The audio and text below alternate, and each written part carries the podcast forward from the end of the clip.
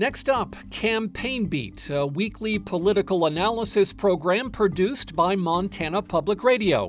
Campaign Beat is hosted by Sally Mauk and features Lee Newspaper State News Bureau Chief Holly Michels and Rob Saldin of the University of Montana's Mansfield Center and Political Science Department. Here's Sally. Holly, it's official. Congressman Matt Rosendale has announced he will run for the U.S. Senate seat now held by Democrat Jon Tester. And this sets up an interesting Republican primary fight. It really does, Sally. This was a very long lead up of speculation, hints, and Rosendale recently doing everything shy of making it official. And he finally entered the race on Friday, coming up to the state capitol here in Helena and submitting his paperwork to the Secretary of State.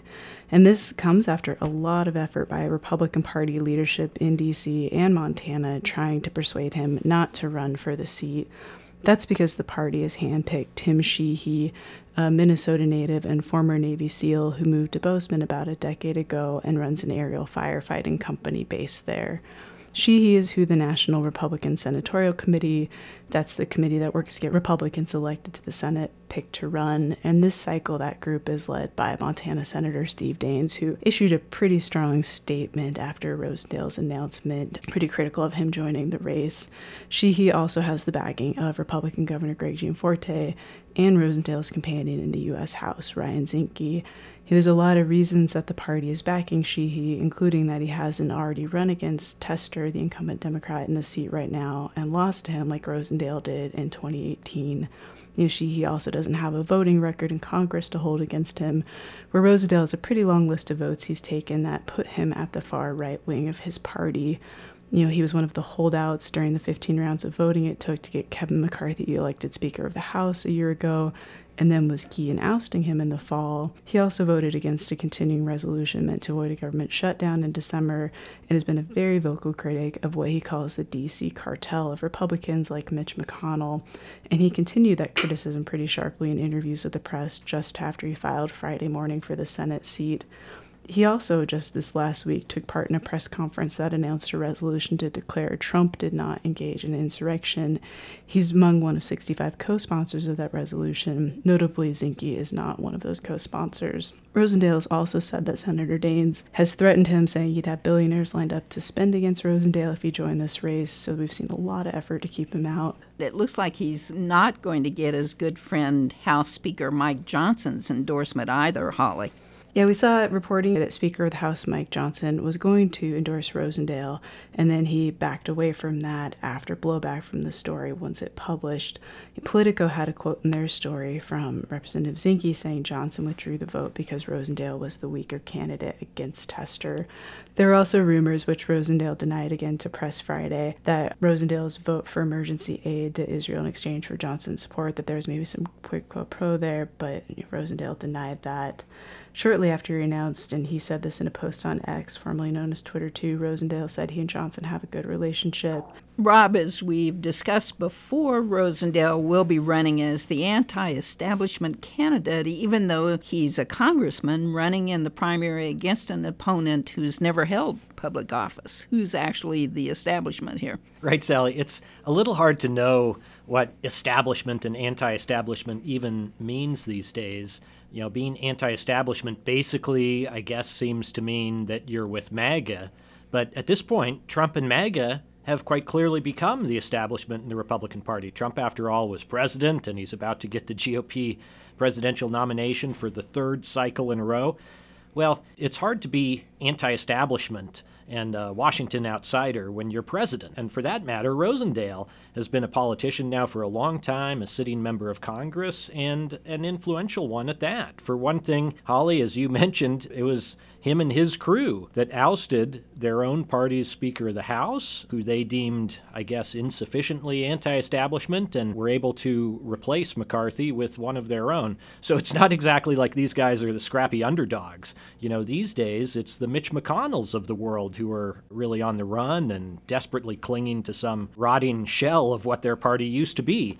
But I guess in another sense, as, as, you noted, Holly, I mean, yes, Rosendale, I suppose, is the anti establishment candidate in the sense that he's hard right. farther right, one gathers, than Sheehy. Although, even here, at the end of the day, it's not altogether clear that there's much meaningful distinction between people like Rosendale on the one hand and Sheehy and his benefactor Steve Daines on the other. From the stolen election to Ukraine and so on and so forth, a lot of times these folks end up in the same spot. So, this distinction between establishment and anti establishment on the Republican side these days is a pretty murky thing to try to sort out. Holly Rosendale has an ad out attacking Anthony Fauci and implying that the Rocky Mountain Labs in Hamilton had something to do with the COVID pandemic, which is not even remotely true. This is an example of Rosendale making some pretty fringe claims that were debunked in strong reporting from Katheryn Houghton with KFF Health News. In this fundraising ad, Rosendale makes the false claim that Dr. Fauci, who was the face of the country's COVID response for so long, somehow brought COVID to Montana and Rocky Mountain Laboratories based in Hamilton. The story explains that Rosendale made the claim to varying degrees over the last year, including in a speech on the House floor and in one interview where he tied the blame for COVID spread to the lab's work. Rosendale has also backed an amendment in Congress that would ban research on pandemic related pathogens at the lab and essentially eliminate the salary of one of the lab's top employees. Katheryn's reporting shows that the strain of the virus that was researched at the lab is entirely different from the one that causes COVID. However, the story also points out scientists there started their work in 2016 four years before the first COVID case was detected in the US, and it ended up giving Rosendale's claim its most severe pants on fire rating for being false. Rosendale's office did not respond to requests for comment for the story. Rob, with Rosendale running for Senate, there are now several candidates interested in his U.S. House seat, including a familiar name in Montana politics, former Congressman Denny Rehberg. Uh, right, Sally. This one kind of came out of the blue. Uh, but Rehberg, should he decide to go for it, he certainly has some advantages. Most notably, he served in the House for over a decade. And of course, that was at a time when we just had that single at large district. So he was running and winning statewide. And he never had a particularly close election. In fact, he won a bunch of those by uh, margins of like 30 percentage points, this kind of thing. He was the leading Republican in the state for much of that time, and certainly when he was at his peak, his name ID in the state would have been close to 100%. But that was a long time ago at this point, Sally. He's been off the scene for over a decade now, and a lot has changed. The Republican Party has been transformed, and to my eye at least, not necessarily in a way that plays well for Rehberg. Just one example of this that I think is, is pretty illustrative. You know, back when Rehberg was a freshman in the House, he somehow managed to finagle his way onto the Appropriations Committee. This is the committee that basically decides what the federal government is going to spend its money on.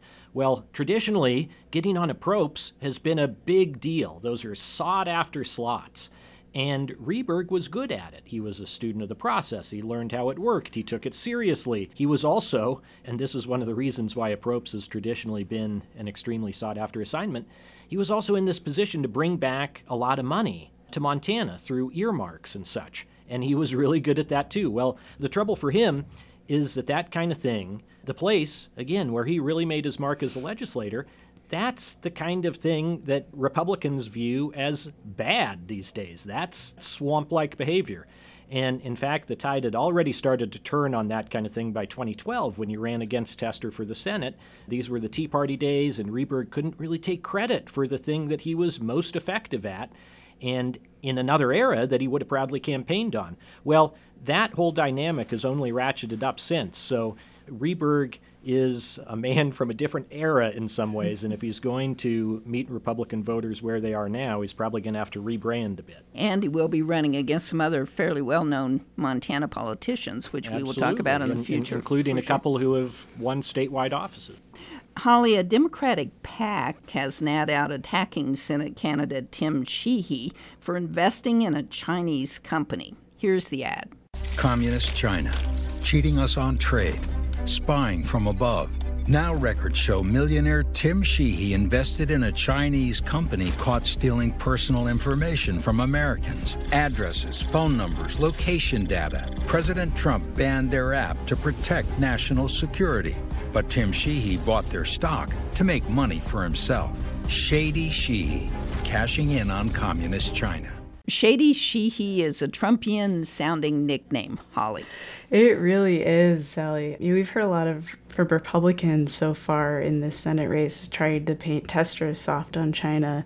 This ad from Democratic Backpack is working to flip that script.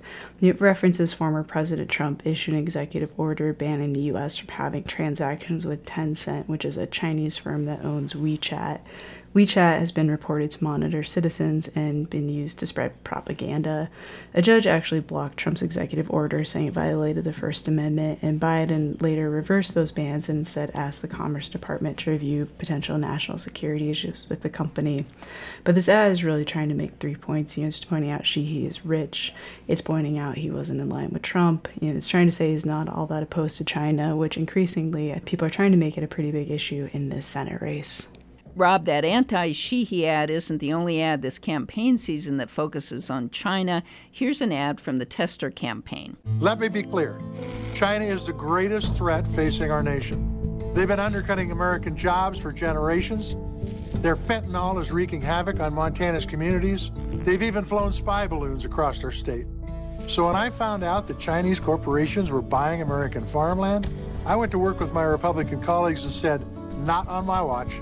Whatever it takes, I'll defend Montana and I'll keep our nation safe. And here's a China focused ad from the Sheehy campaign. Politicians like Jon Tester talk tough on China. I've actually done something about the threats we face. As a Navy SEAL, I led covert operations around the world to defend our American values.